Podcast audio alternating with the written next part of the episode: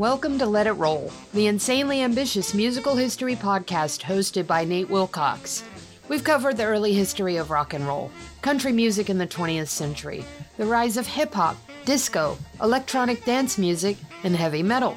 Stay tuned for our histories of Broadway, opera, punk rock, jazz, blues, ragtime, Latin music, and gospel.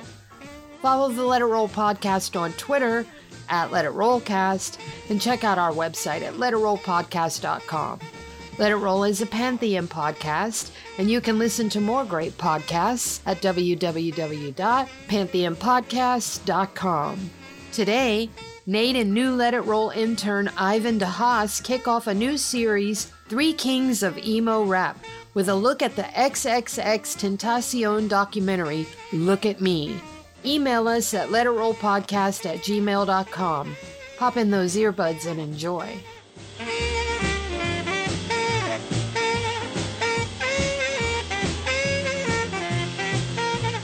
It's time to let it roll.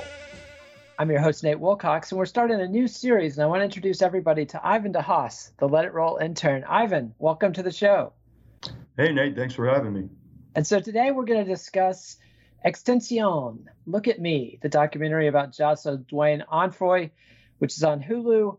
He's one of what we're, we're calling this miniseries the three kings of emo rap. We're also going to talk about Lil Peep and Juice WRLD. And for people like me in their 50s who vaguely paid attention to this stuff, there was just a period in the mid 2000s where it seemed like every big new rapper died before they made 27. I mean, nobody was making the 27 club. None of these guys made it. What was Little Peep 23? Was he the oldest one of these three? Uh, I believe Little Peep was uh, 21 at the time of his death, according to the documentary. Yeah, and and XXXTentacion was 20. Juice WRLD, I want to say, was 22. Um, but since you know this documentary on XXXTentacion came out last year, a little Peep documentary came out, I want to say in 2021. Juice WRLD also 2021, I want to say, and I've been, you know, it definitely caught my attention when I saw that these guys were so young and were dying. And and some of the people that were dying were not notable. You know, they were people that were only being written about because they had been murdered or participated in a murder. But some of these artists, XXXTentacion, Lil Peep, and Juice WRLD, definitely in that category, had a compelling artistry that drew an enormous fan base and drew enormous attention, even though to varying degrees, all three of them used negativity to drive social media engagement, if that's a fair way to put it. And I think XXXTentacion was the most explicit about using conflict to drive social media engagement. And we're not talking about Tekashi Six Nine. What's the difference between, say, XXXTentacion, Little Peep, and Juice WRLD, and somebody like Tekashi Six Nine? Uh, I think X dealt um, very you know, clearly in issues of like mental illness and um, and depression, and those were the themes that mainly drove a lot of his um, later music. Um, earlier on, however, I noticed, uh, especially in the documentary and from just hearing about him when I was in high school in mid 2010s, that um, a lot of negativity surrounding, um, you know, fights and just generating a lot of controversy online was the way that he was able to amass a uh, an initial following, especially like in the underground uh, South Florida hip hop scene, and then later on because of social media and the internet, uh, that spread to a much wider audience. Um, Six Nine sort of relied on that same controversy generating Tekashi Six Nine, uh, that controversy generating formula, um, but a lot more um, with you know not really videos of physical altercations more so um, trying to uh, you know start arguments and beef online with uh, overt you know social media figures celebrities and other musicians and just really stuck to that formula not really incorporating any different or like personal narratives within his music. Yeah and, and i'm not trying to bag on Tekashi Six Nine although i think it's certainly fair to do so but we picked these three artists just because they seem to have more compelling. Their music just seems to have more staying power than Tekashi Six Nine. It's very early to say, but and and and it's a very interesting story. And there's lots of documentaries about and book a book about Tekashi Six Nine, but he doesn't quite fit in this category, which we call an emo rap, which has this emotional quality. Kind of explain as a high school kid, how did you see these guys? Like, was this mainstream? Like, who was into this stuff? And and what were the uh, other options? Like like you know, what groups of kids were into XXXTentacion and other emo rappers? And and what were the competitors? What were the other groups of kids into? So the uh, kind of rise to prominence of emo rap was uh, more or less from 2016 to 2019, a perfect bracket for um, uh, Gen Z age people like myself to be in kind of high school and the era of getting into music. Um, I can myself consider, and many others consider, emo rap at that time to be a, um, a relatively commercial genre. It was taken in stride a lot with the likes of uh, trap music and um, you know pop rap, uh, stadium rap. Uh, the likes of artists such as um, as Drake, for example, and Travis Scott were getting big in 2017, 2018 as well.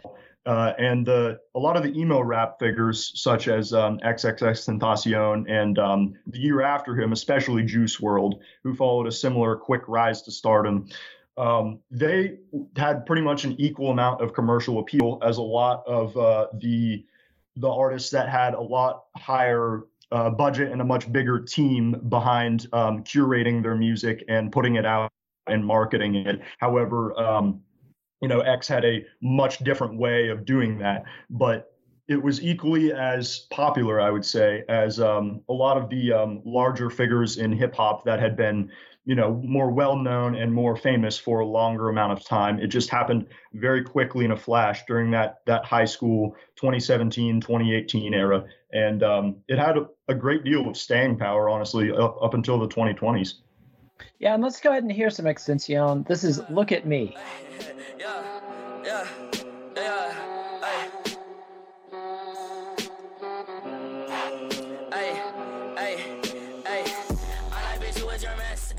keep my dick in my pants, ay. My bitch don't love me no more, ay. She kick me out on life, bro, ay. That bitch don't wanna be friends, ay. I give her dick, she I man, ay. She put her 10 on my dick, ay. Look at my wrist about 10, ay. Just got a pound of the booth, ay. Bought that shit straight to the booth, ay. Tell me my health is a fool, ay. She said one fuck, bitch, I do, you put a gun on my mask, ayy. I put a hole in your parents, ayy. I just got lean on my zoomies, ayy. I got a Uzi, no Uzi. And that was XXXTentacion, Look at Me. And every time I call him XXXTentacion, my kids uh, laugh at me and tell me just to call him X. So it confuses an old person what to call this guy. But it seems like everybody just calls him X. Yeah, that's what I largely refer to him as. Um, well, especially when I was getting into his music, and also just for the sake of you know concatenation. Yeah, and so tell us about this song and what, how you know, how was this song made? How was it marketed? What kind of audience did it reach? How do you classify it? So the first time I heard "Look at Me" was actually um, because it kept resurfacing in a series of Instagram videos, oftentimes showing either fights or just you know other kind of uh, you know like erratic behavior. But it was um, it was you know essentially made to be a very very loud abrasive track that um, pretty much pressed all the buttons for um, for you know explicit content and um, and something that you wouldn't you know wouldn't really want to be playing out loud in public and you know if you were, you'd be you'd be pretty uh, you'd be looked at in a pretty negative way. Um, but uh, from another point of view, uh, a lot of people saw this as a very uh, a very hype song, something very high energy, more raw and um, and hard hitting than really anything um, anything that hip hop had seen in a while. Um, this was pretty characteristic of a lot of the rappers coming out of the South Florida scene in the mid in the mid 2010s. Um, XXXTentacion rose to fame kind of along stride the likes of uh, Denzel Curry, who had a similarly really loud um, song, you know, spread through social media platforms and memes, um, and as well as Smokepurpp. A lot of artists from South Florida had this uh, this very poorly mixed abrasive, uh, high gain approach to hip hop that was, um, you know, that incendiary style really caught the eyes of people online, especially, and allowed it to spread like wildfire. Would Kodak Black be in that same group? I do think he. Uh, I do think he would be. Yes, he's. Uh, okay. Uh, yeah, he's he's one that one of the first ones that came to my attention because I'm Facebook friends with a a number of middle-aged African American female academics. Uh, just some friends of mine. Uh, you know, I had a close, a good friend of my wife's in that demo and then became friends with her friends online. And I noticed that they really hated Kodak Black. I'd never heard of him before, but suddenly all these middle aged black women are just tut tutting their heads off about this rapper. And I'm like, that is a sign of somebody doing something important. If you're pissing off the middle aged ladies, you, you know, you're probably representing the youth in some way, even if it's in a negative way. And so I started paying attention right there. But let's talk about the movie a little bit. I mean, it opens up with X himself discussing his mental state and his paranoia and it's it's pretty effective. I mean it's it's disturbing and upsetting from the get-go. And this guy is somebody i first heard of x when his the deposition from his ex-girlfriend who had you know been brutalized. He was never convicted in court but there's no reason to disbelieve her story. Brutalized extremely savagely. Like i read the the deposition on pitchfork and it was jaw dropping. This was not, this wasn't me and my girlfriend got in a fight at the club or, uh, you know, dude lost his head and slapped his wife around in, the, in an elevator on camera or something. This was systematic, horrific abuse from somebody who had methodically separated his partner from all of, from her job, from her friends, from her family, and then was systematically, methodically, savagely torturing her. I mean, this was way beyond the pale.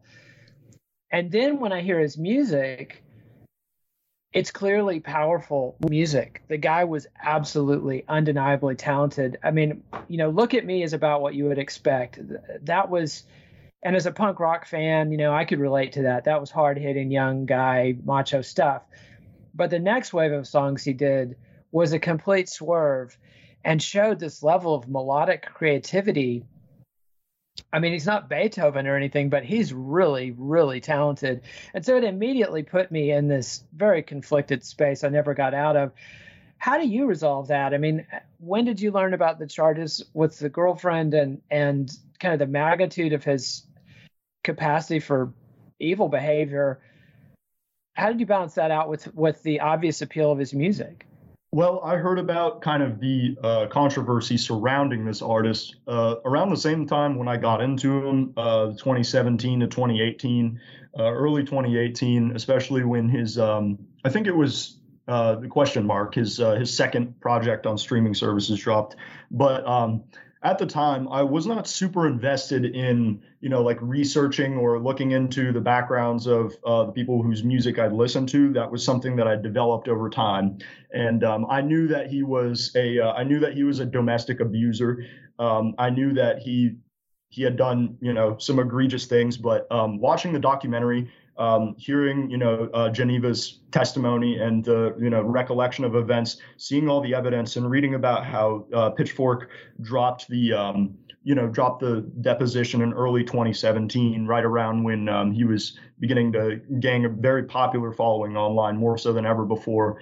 Um, really painted him in a um, a more horrific light. And you mentioned, you know, you described him as evil, and that was the kind of one of the. I didn't the say he was thoughts. evil. I said that he did evil things, and I think I think that's an important distinction. But sometimes when people do enough evil things, it becomes a moot point. But anyway, go ahead.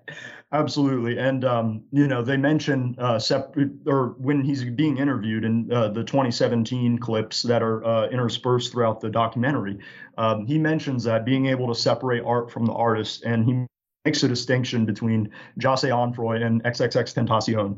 Um, but that being said, I um, I thought the appeal of his um, his you know like music that was put onto streaming and um, had a much more uh, softer, almost R and B approach to some of these um, some of these like songs. Uh, a lot of the mental health uh, topics that he would cover.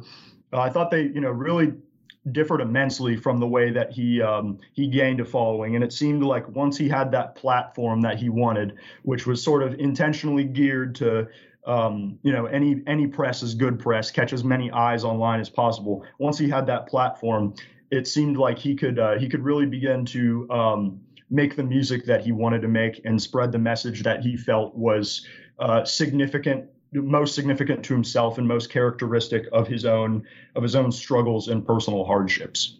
And let's hear some of that music. This is sad.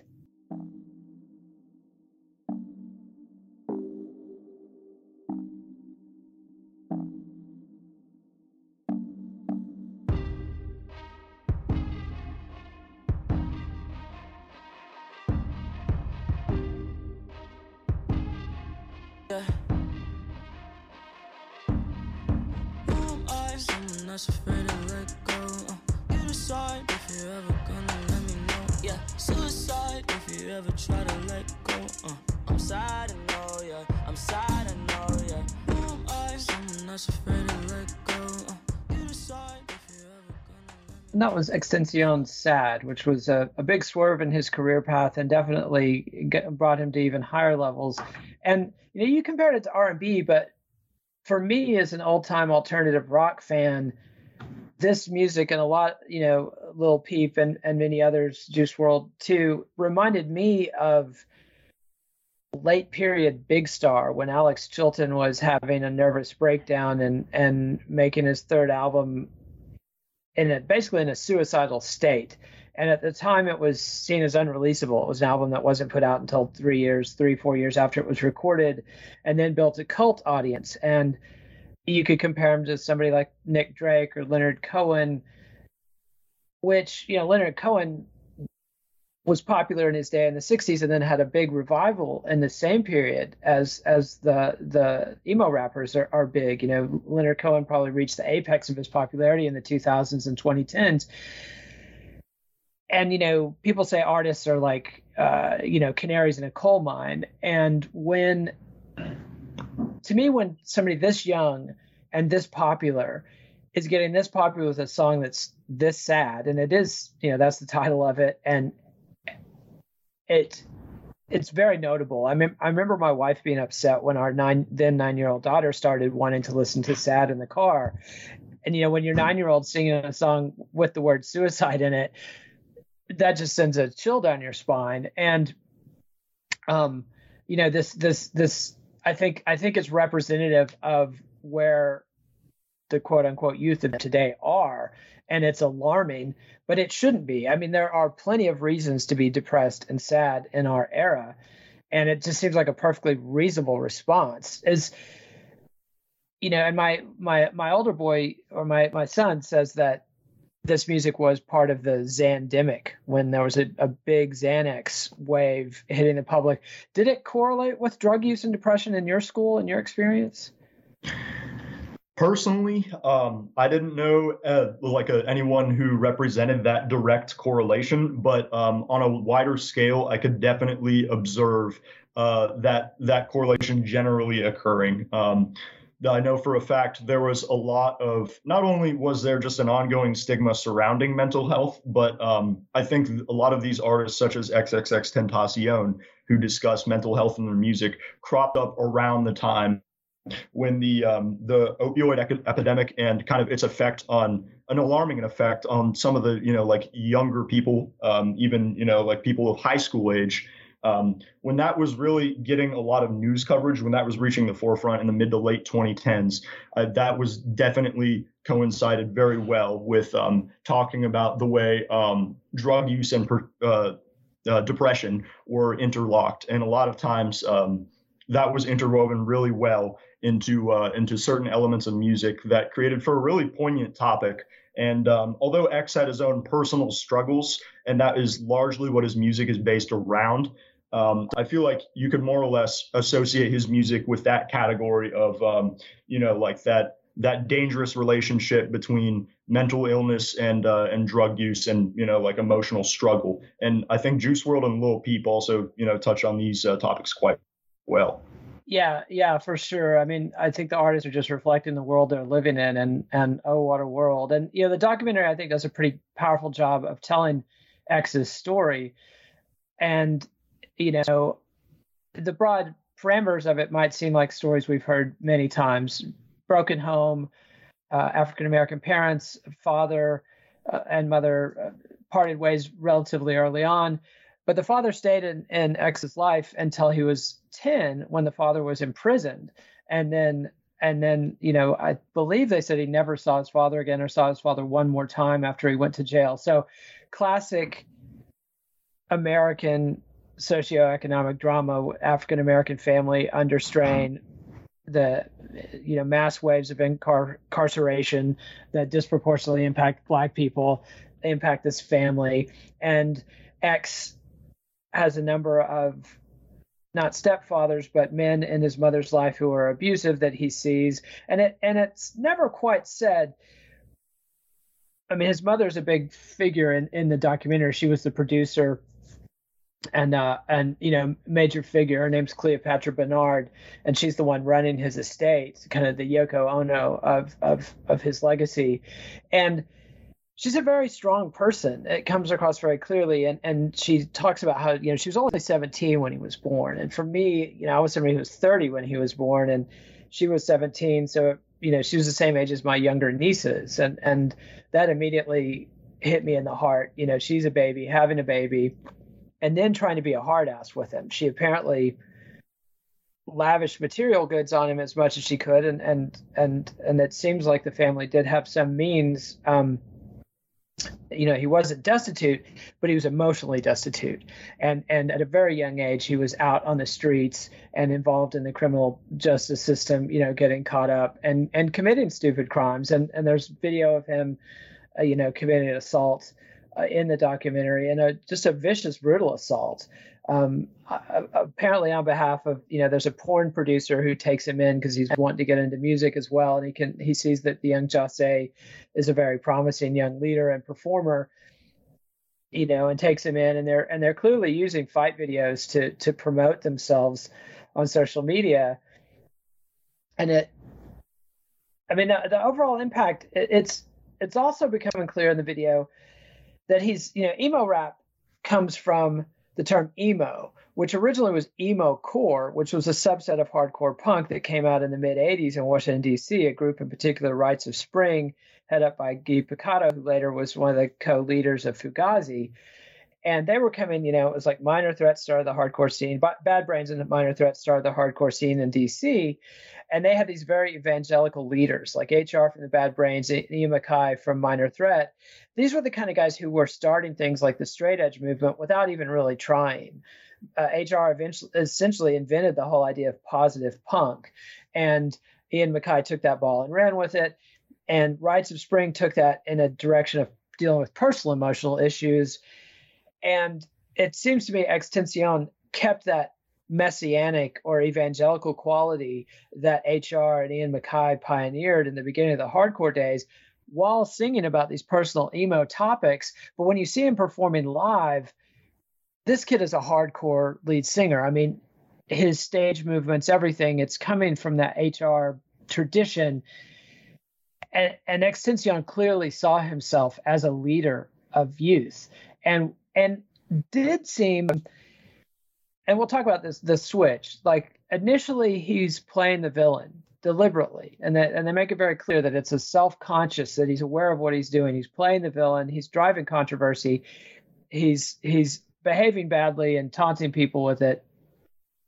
But then we come to a turning point in his life and career and we'll talk about that when we get back from the sponsor break Hello, Pantheon podcast listeners. Christian Swain here to tell you more about my experience with Raycon earbuds.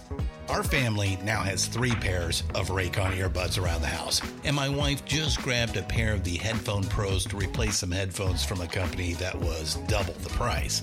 And yes, she loves them. Now, if you haven't pulled the trigger on a pair of Raycons, or even if you have, but you're in the market for another pair because they're just that good, well, now is the time to check them out because they just launched their upgraded model of the best selling everyday earbuds. With Raycon's upgraded everyday earbuds, now you also get active noise cancellation, ergonomic design, and multi point connectivity that lets you pair with two devices at once. New quick charge function, three customizable sound styles, plus awareness mode. Available in a variety of vibrant new colors to complement any and all skin tones. I even have a pair of earbuds in a cool green color. I have tried just about every earbud known to humankind, and these Raycons are fantastic. Seriously, if you've been wanting to check out Raycons, there truly is no better time. You're going to ask yourself why you didn't check them out sooner, and Raycon offers a 30 day happiness guarantee. So, what are you waiting for? Go to buyraycon.com slash Pantheon today to get 20% off your Raycon order, plus free shipping. That's right, you'll get 20% off and free shipping at buyraycon.com slash Pantheon. Buyraycon.com slash Pantheon. Hey folks, Steffan Chirazi and Renee Richardson here from the Metallica Report. And we are proud members of the Pantheon podcast family, where the best of music and podcasts unite. We've got something pretty cool for you. We're giving away an exclusive Metallica merch package worth over $250. That's a whole lot of scary guys, skulls, M72, and other sought after Metallica swag. And we've made it easy for you to win. Follow and share the Metallica Report, and you're in the game. Go to pantheonpodcast.com slash Metallica, enter your email, and hit that button to be entered to win. And just like that, you're eligible for our monthly exclusive Metallica merch package. And guess what, rockers? You can enter every month. So just do it. And while we love our global brothers and sisters, the lawyers won't let us ship outside the U.S. And so XXXTentacion as Messiah and also Napoleon Complex. I mean, for a guy who made a lot of videos of himself beating people up and was clearly an accomplished street fighter, he's a little dude. How big was this guy? He was uh he was pretty short. Um I think he was five two is what I want to say. Or somebody said that in the in the in the movie. Yeah. I mean a little five foot dude. six. Yeah. Five foot six, yeah, my size, much more athletic than I than I ever was. I mean, a, a, a Napoleon complex is what he had. Did that messianic quality come across? I mean, did you know people who looked to him as a leader? I the from my personal perspective, a lot of uh, my experiences with those who listened to and enjoyed his music, um, many of which I knew in high school. Um, some enjoyed it from a um, you know a sort of tangential perspective of this this guy makes uh, catchy music that's you know relatable and lo-fi, but um, there was most definitely a uh, a commanding element not only in his approach to um, the topics that he would cover, but um, also in his very voice and his delivery of the lyrics and his um, uh, you know like versatile approach to making music. Uh, and I think that that was uh, pretty indicative uh, in the documentary as well, um, especially with his drastic shift in his like you know public. Um, uh, public appearance, public figure, more or less. He started with that sort of, um, you know, that aggressive um, villain image, which allowed him to blow up online and allowed him to, um, via controversy and you know, basically by uh, starting arguments, being regardless of what the um, the topic of conversation was, being at the center of it.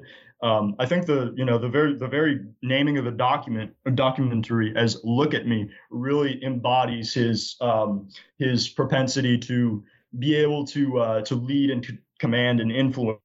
And in some cases it was you know inspiring and impactful to a lot of people. And in other cases it was um, you know it made ski mask the slump god says at one point that when when he was violent and unpredictable in that way sometimes people in his circle uh, didn't want to be around him Yeah, I mean, he, he was clearly a handful to deal with, and and was a very extreme, very dominant personality, and and and triggered a backlash. And when the news about Geneva Ayala, uh, his deposition broke, and the movie, Geneva's on camera throughout the movie and telling her story. And this is a big decision that XXXTentacion's mother made, that Cleopatra Bernard made, to include Geneva in this, and presumably she's included in the estate financially. I would assume as well that there's been a financial payoff, and that is a good thing. It's an essential thing that they had to do to make this story at all palatable. They had to let Geneva tell her truth because while he was alive, especially early on, initially she was treated she was treated as a social media pariah and his fans who had not read the dep- deposition and didn't know the details and x was actively misrepresenting what had happened. Um, and and geneva was the victim of then online abuse in a, in a massive way. And so including her in the movie goes a long way towards a redemption arc of x and the estate and cleopatra. But you can tell there's still a lot of tension when the two are on camera together in the same room it's not a relaxed scene. They're not sharing hugs. It's clear that Cleopatra is very much a mama bear who's trying to protect her boy and has come to terms with this woman who definitely had a claim on the estate because of the amount of harm that he did to her. And and there's a pivotal moment in the movie when uh the and what what's the name of the small record label he was on? Was it um Uh, his collective uh, members only yeah members only, but what's what's the label that took him on? Empire was that Empire, yes. Yeah, yeah. And so the um, Ghazi Shami, who's the head of Empire, um, talks about it in the movie, and he says that that after the deposition broke, X's reaction was to post this completely angry and defiant video, basically middle finger upraised at anybody who's upset about this towards Geneva, towards women in general, and that you know um, the dude from Empire, uh, Shami, is you know he he's very open about his decision to sign XXXTentacion, and he knew there was controversy, and he didn't care, or that the controversy even added to the appeal of XXXTentacion. Right. And he was impressed with XXXTentacion as a businessman because while he was negotiating to do a deal, which was just to license a couple of singles, not even own them, just license them, basically rent them from XXXTentacion, release them on his label, pay a small advance, like I think a six figure advance. When the other deal that Jose was looking at was a multi-million dollar advance with a major label record company that would then own his masters that would be buying his music and XXXTentacion was smart enough to know no you don't want to do that i mean owning your own masters is something that people like michael jackson and prince had to get to the very top of the inter- entertainment world in order to do. People like the beatles uh, never managed to own their own masters. And and you know so he's avoiding this pitfall and, and shami's very impressed with his canniness. But then this horrific incident ha- is revealed, you know, in its full awfulness via the deposition. X's response is abysmal, and there's a, a conference call with X, his mother, his record label, his entertainment lawyer, his criminal lawyer, because he's got multiple criminal cases going, uh, including the assault case on Geneva, and um I can't remember if anybody maybe his producer was was there as well. And X is just completely defiant and angry. But then Shami said he called him back later and was like, Hey man, I just want to, you know, how are you doing? I just want to talk to you. And he says, Hey, you know, you don't need to play the villain anymore. You're already a made man. You can you can show other sides of yourself. And from that point on, XXXTentacion switches his messaging. Absolutely. Yeah. And yeah, and so did what was the response to that when he made that switch? Like did it seem organic? Did it seem contrived? Did people go for it? I think um so I'm gonna take it to back when he was released from prison. His initial reaction to the um, kind of the amount of momentum that his music and uh, like you know public figure had gained while he was imprisoned, um, he had a you know an extremely positive reaction to that. He was he was overjoyed. He was ecstatic. And um, I think when uh, Shami really spoke to him about um, his uh, controversial uh, video, I remember it was um, a lot of horrible remarks towards women. And, um, you know, immediately that was, um, you know, they were trying to do damage control on that by going on that phone call that you mentioned and initially he had a very react, angry reaction to that because of that that um, that anger that sort of dominated his personality. He um, he had an adverse you know response to you know supposedly apologizing and taking back what what he said in order to um, you know ameliorate that sort of online appearance. But I, I think at that point it was somewhat of an authentic pivot because at the same time it was pretty clear that a lot of this anger was uh, due to a long-standing um, history of mental illness and um, you know like past trauma that I think once he understood that he like like Shami said he'd he'd made it and Solomon says this as well um, his his manager after he gets out of prison um, he'd made it he had that platform he didn't necessarily need to constantly be starting things online in order to um, increase his following and um, at that point I think he realized that another uh, another like you know valid aspect of his platform would be to use it as an outlet for the things that he was dealing with within himself, his inner conflicts that were causing all this incendiary behavior. And I think um, that was pretty. It was pretty evident when that shift happened. Um, I remember there was a really sudden change in his appearance, especially after he shaved his eyebrows, and that was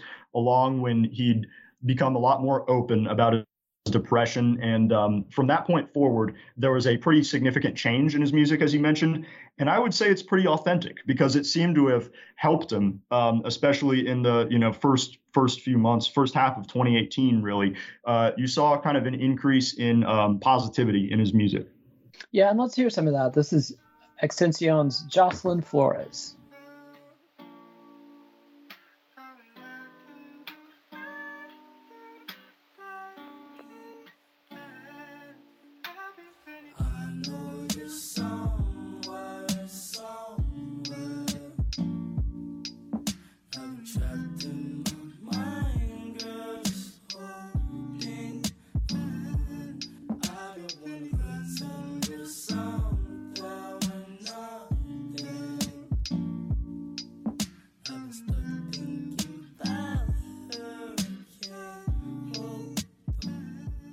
Jocelyn Flores from XXXTentacion's late period. Sadly, this whole career was compressed into a very short period of time. And, you know, it's kind of overwhelming for me emotionally as a parent, uh, seeing somebody of that age. He's like a child and watching, hearing the music and feeling the music and, and to me, if your ears are open, the power of the music is undeniable. The the the man had a gift for melody, a gift for lyrics. He was able to mythologize himself and his persona and, and make his story, you know, if not universal, at least massively appealing to many people. And yet the nature of his conduct is so egregious. I mean, the kind of abuse that he inflicted on Geneva Aguilera is, you know, my wife was a prosecutor for many years and would come home talking about these domestic violence cases. And so frequently, you know, the domestic violence offender becomes the mass shooting offender. I mean, this these are very very often the worst people in our society. And so this is someone who's literally embodying the best and worst of the human potential. And it, it's it's frankly almost overwhelming. I can't imagine if I was in his demo and this was the music of my life, you know, I, th- I, think everybody when they're 15 that that's the music, you know, the music that hits you when you're 15 is going to hit you in a way that no music ever will again, and no music has before that.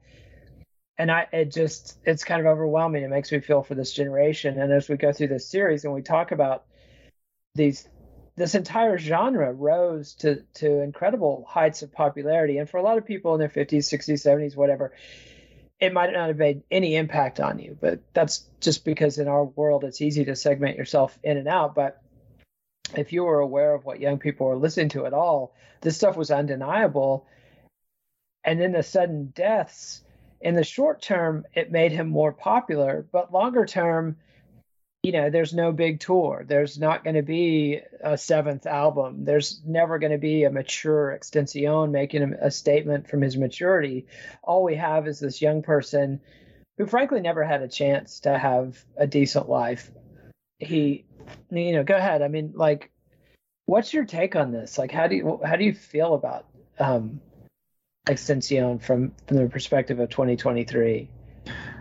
One thing I noticed looking back on the sort of life and career of uh, X, as as I as I you know witnessed it firsthand, and you know looking at the documentary, was um, it seemed like his sense of improvement that he really um, this kind of journey to better himself and use his fan base to spread not only positivity but to uh, be able to basically help help people out with their um, their own issues, help young people out with their you know like emotional turmoil and um, and you know like mental health adversities uh, using this platform.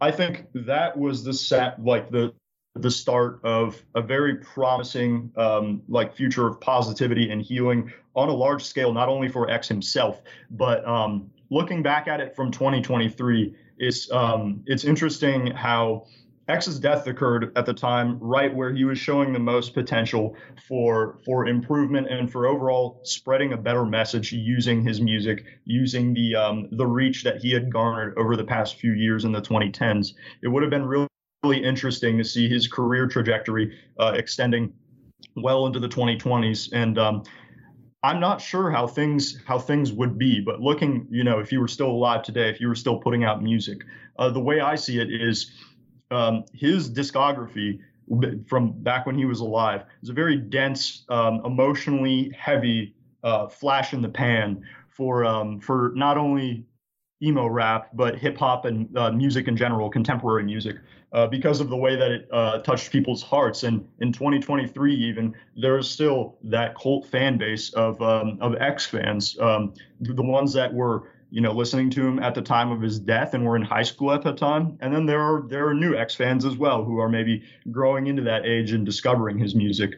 Um, but I think you know based on his Spotify streams and um, you know based on the you know recurring monthly listeners and all of the uh, attention he's still getting even in that that five years um, you're right in the long term there won't be any more new x music but i think at least in the past half decade it's shown that his his influence especially on people my age has been so substantial that well really it's remarkable how how much impact he's had even if it was from an extremely twisted perspective and from a life where like full of internal issues and domestic issues as well, not only with his family but also the the horrible things he did to his girlfriend.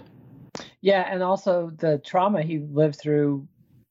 Not, not, and not just his girlfriend. I mean, you know, there were lots of victims of his crimes, both victims of assault and robbery, and then he's in prison and and presumably being brutalized and brutalizing people in that context as well yeah, it's it's it's almost overwhelming. My daughter is 10 and she went from, you know, Taylor Swift and uh, Katy Perry right into Lil Peep and XXXTentacion in a, in a big way. And and my son, who's older and not that into music, he he's like, uh, that that stuff's a relic of the of the Zandemic, and nobody cares about it anymore. But clearly, that's not the case since my daughter's making me listen to you know, Lil Peep and XXXTentacion every day, which is uh, honestly, I enjoy I enjoy it as much as I enjoy sharing the Beatles with her.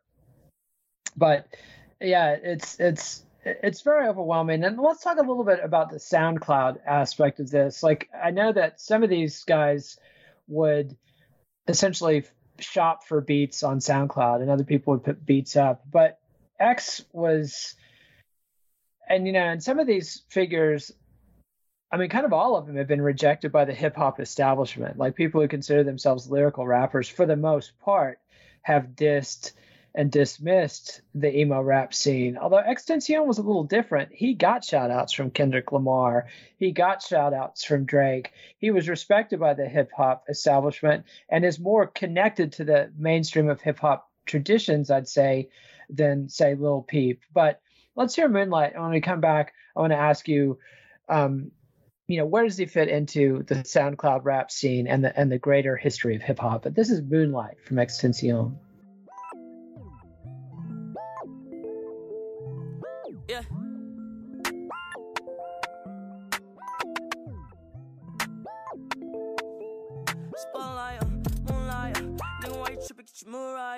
Mariah. Look good in the moonlight. All these pussy niggas so bad, my spotlight, moonlight, nigga, why you tripping? Get your Mariah. Show look good in the moonlight. All these pussy niggas so bad, spotlight, uh, moonlight, nigga, why you tripping? Get your Mariah. Show look good in the moonlight. All these pussy niggas so bad, my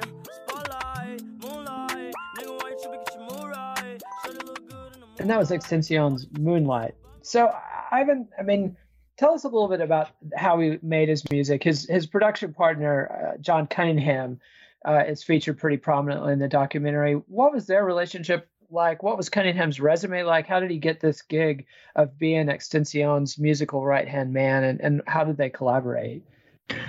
Well, from the documentary, uh, John Cunningham was a um, a producer that I believe X knew from um, you know like uh, SoundCloud, and also uh, it was really important to kind of understand that with all this with all this negativity, uh, basically that the atmosphere of negativity that X constantly found himself in, and sort of um, you know projected onto the people in his close circle. John Cunningham was that exception um, who's you know I think I think knack for um, unique production and um, and really I don't know forward thinking but still relatively you know contemporary and in vogue style drums. Um, it's pretty. A lot of X's songs, such as Moonlight, are they they kind of have this uh, this uh, reminiscent of trap music in some ways, uh, but they have an interesting spin on them. And um, I think that John Cunningham's approach to production there, um, when combined with X, um, really creates a it creates a unique dynamic, and I think that's reflected really well in the documentary when it seems like X is um, X's confidant in a lot of ways, uh, especially you know when recording Question Mark, his uh, you know second project.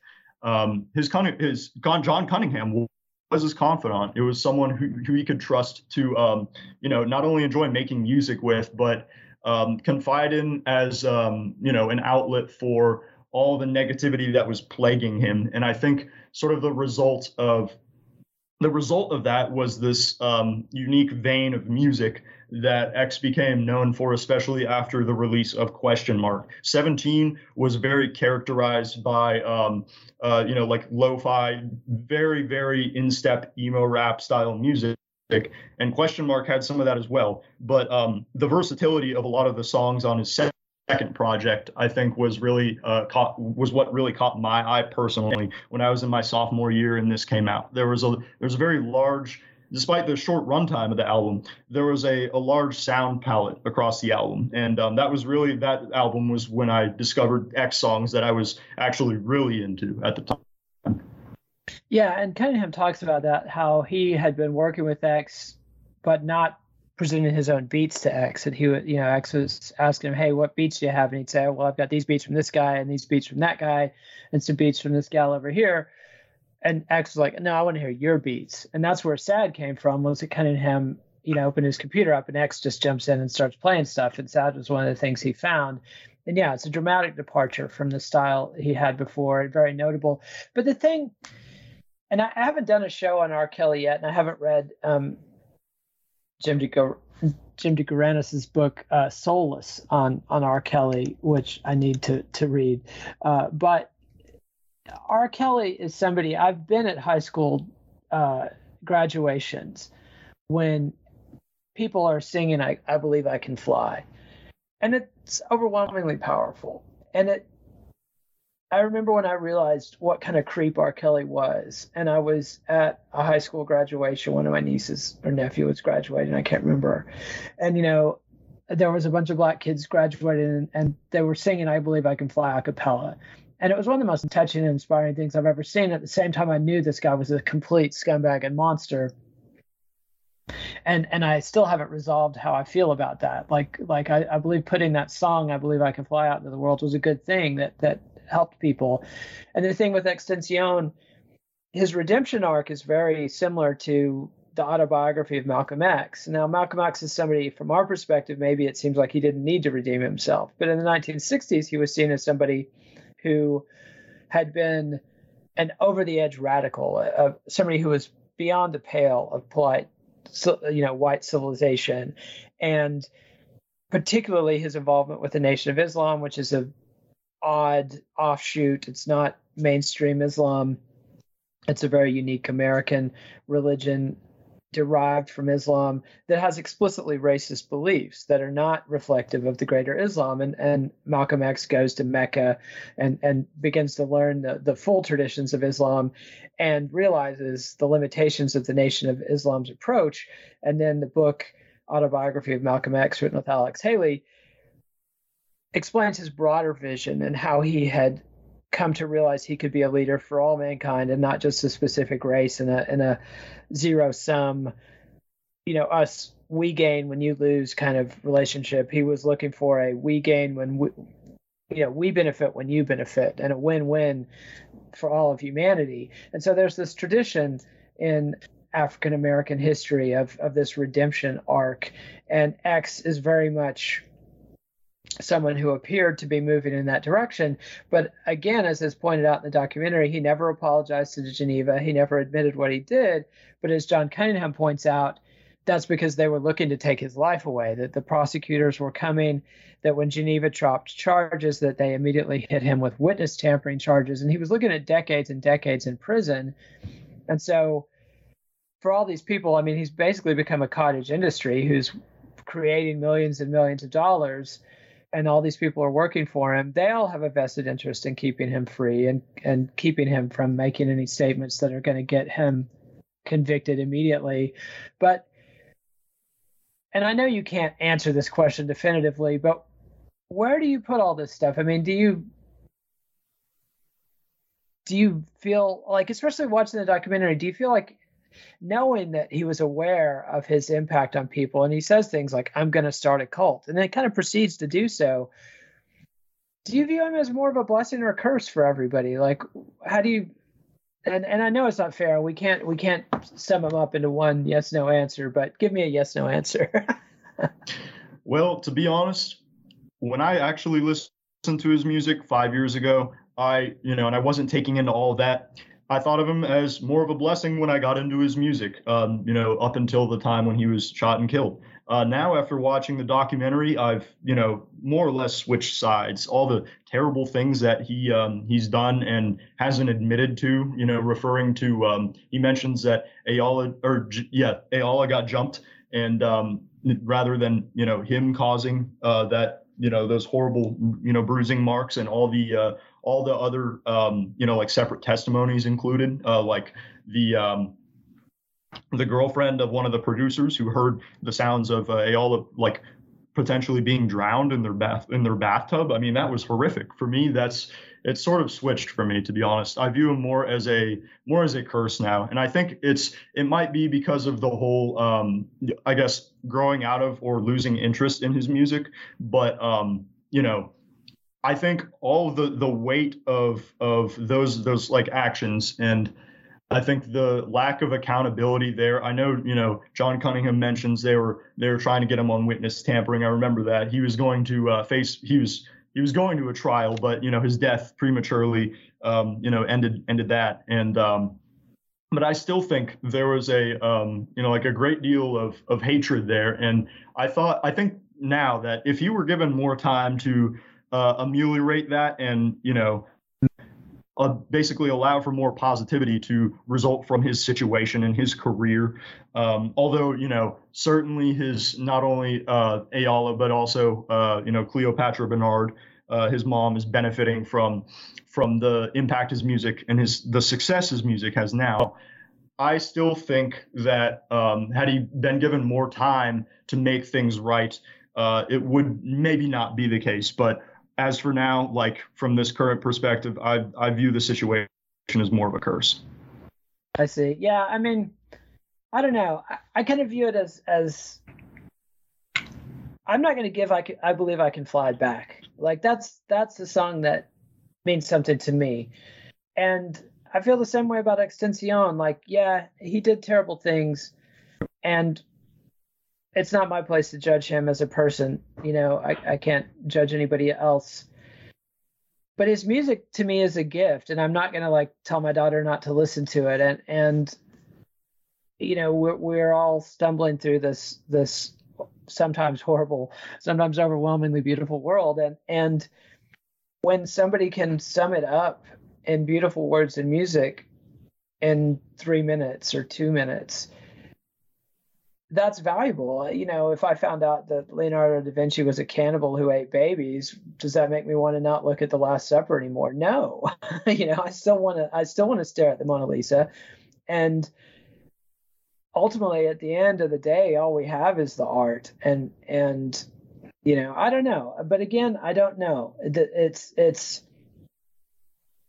I think an indictment of our society. His entire life was. I mean, the the circumstances socioeconomically and culturally that caused him to be born to a 17 year old who wasn't ready to parent to have a father who's in prison i don't know anything about his father's criminal history but it's very clear we've got a massively racist mass incarceration industry that that imprisons people, especially black people, for profit.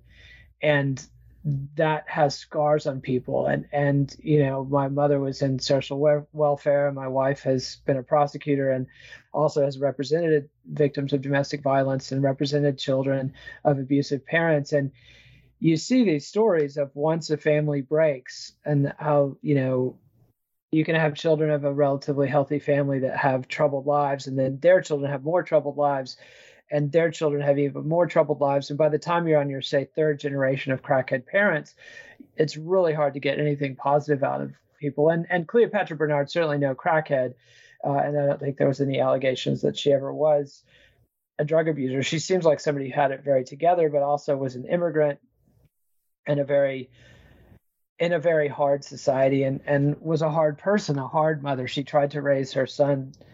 You know, she says at one point, you know, he was my practice child. I I I learned you can't force a child to be what you want them to be. You have to let them be themselves. And it seems very clear there was more to their dynamic than was really told in the movie.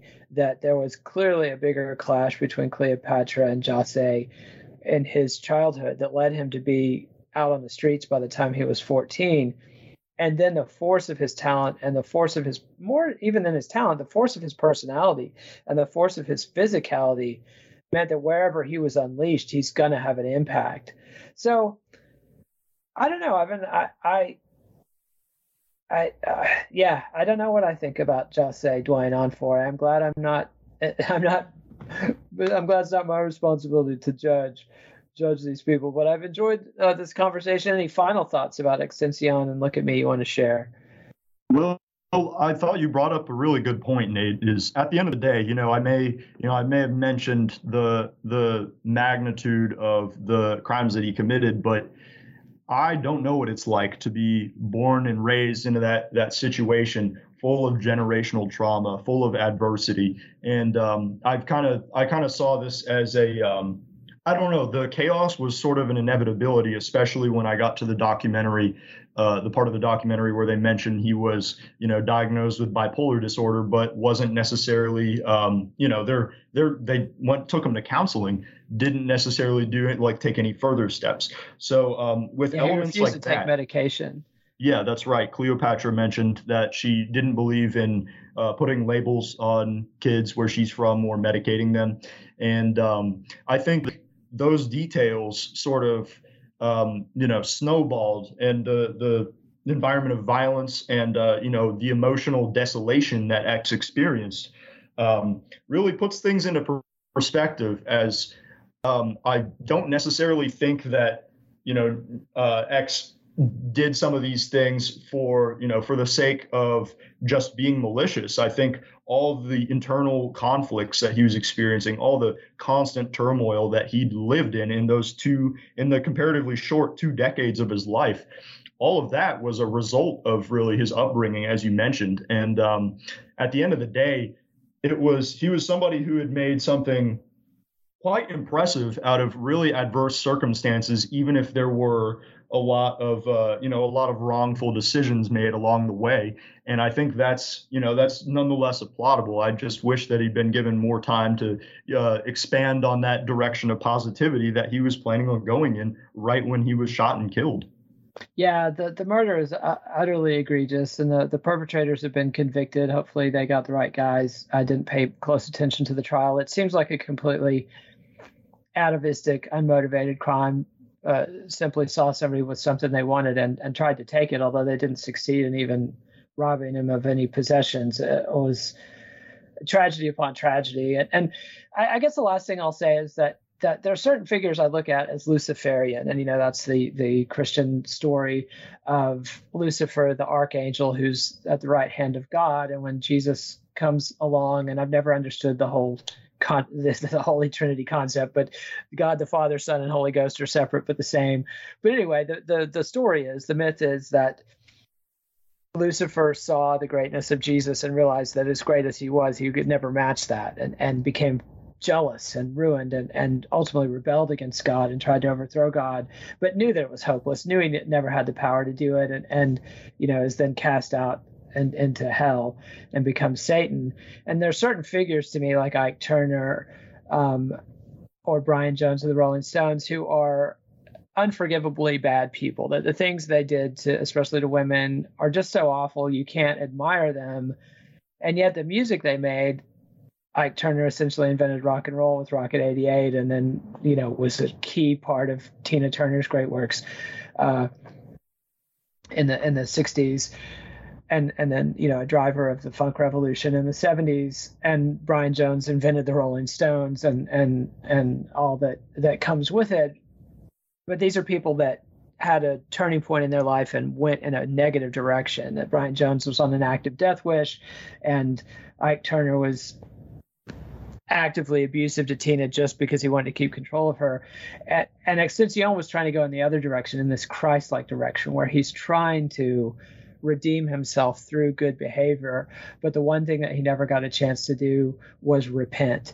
And he never got a chance to come clean. And maybe he never would have. Maybe he never would have admitted that he had done wrong to Geneva and apologized to her in a way that was fitting or to his other victims. But he never got that chance. And it's just I don't know. It's an overwhelming story. And Ivan, thanks so much for coming on the show and helping us discuss it. Next week, we'll be back to talk about Lil Peep.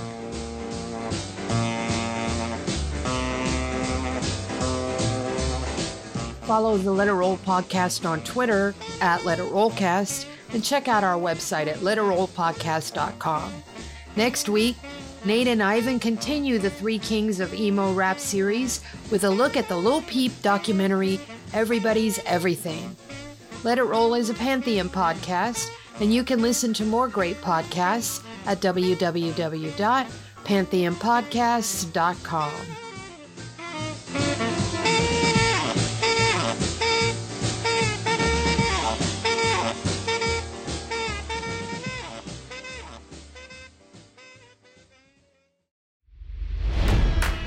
It's NFL draft season, and that means it's time to start thinking about fantasy football.